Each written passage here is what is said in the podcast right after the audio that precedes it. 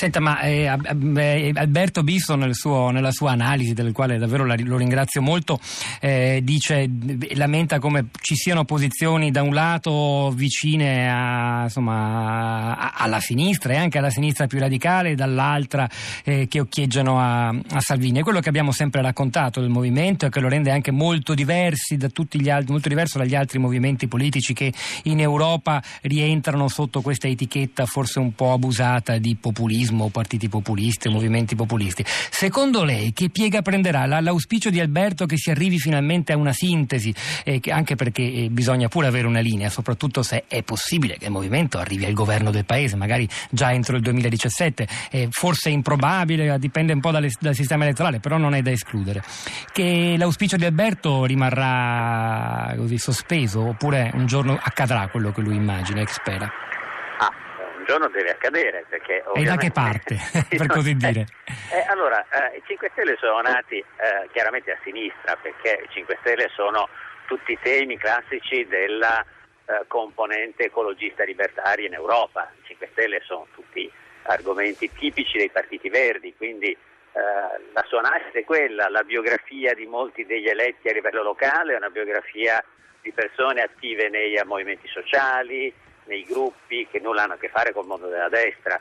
Quindi eh, l'impronta iniziale è quella. Se fosse rimasto così sarebbe stato un piccolo movimento eh, ecologista come tanti altri in giro in Europa. Ha inserito l'elemento dell'antipolitica che è stato un propellente gigantesco, solo che l'antipolitica è anti, non è per, è semplicemente anti. Ed essendo anti quindi raccoglie di tutto un po'.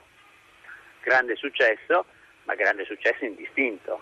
Nel momento in cui si vanno a fare delle scelte, eh, questo grande successo inevitabilmente si restringerà perché ci saranno degli scontenti.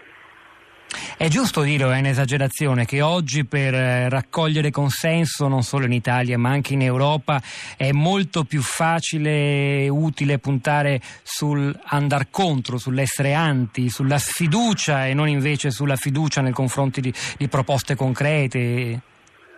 Un po' è sempre stato così. È sempre, stato così. È sempre stato, è sempre stato così e quindi questo non ci deve stupire.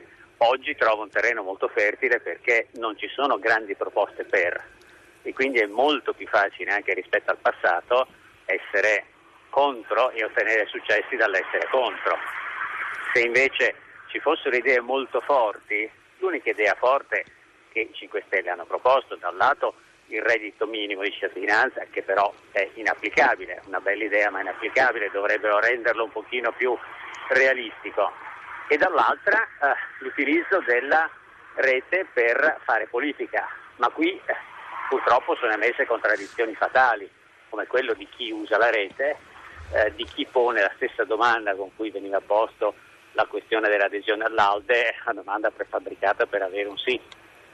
Quindi perché non sono invece i cittadini a porre delle domande che devono essere messe in rete e sottoposte al giudizio.